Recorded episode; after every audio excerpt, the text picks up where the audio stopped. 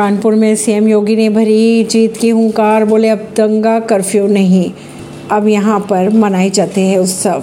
निकाय चुनाव को लेकर प्रचार के आखिरी दिन मतदाताओं को रिझाने के लिए सीएम योगी कानपुर पहुँचे, उन्होंने जनसभा को संबोधित करते हुए पूर्ववर्ती सपा, बसपा सरकार पर जमकर साधा निशाना। उत्तर प्रदेश की निकाय चुनाव के दूसरे चरण के प्रचार का आज अंतिम दिन था। मंगलवार शाम छह बजे से प्रचार की गाड़ियों पर ब्रेक लग जाएँगे। ऐसे में भाजपा पार्टी की जीत सुनिश्चित करने के लिए मुख्यमंत्री योगी आदित्यनाथ कानपुर दौरे पर पहुँच चुके हैं। उन्होंने ये भी कहा कि कनेक्टिविटी बढ़ने से बड़ी है प्रोडक्टिविटी कानपुर में अब दंगा नहीं होता, अब उत्सव मनाए जाते हैं। सीएम योगी ने कहा, इसी महीने एयरपोर्ट का भी उद्घाटन करने वाले हैं वे कानपुर में रिंग रोड बनने वाली है। मेट्रो का काम भी चल रहा है। आज गुंडा टैक्स और वसूली नहीं हो रही। लोगों की सुरक्षा के साथ काज भी मिल रहा है। ऐसी ही खबरों को जानने के लिए जुड़े रहिए जनता श्रेष्ठा पॉडकास्ट से। परमेश दिल्ली से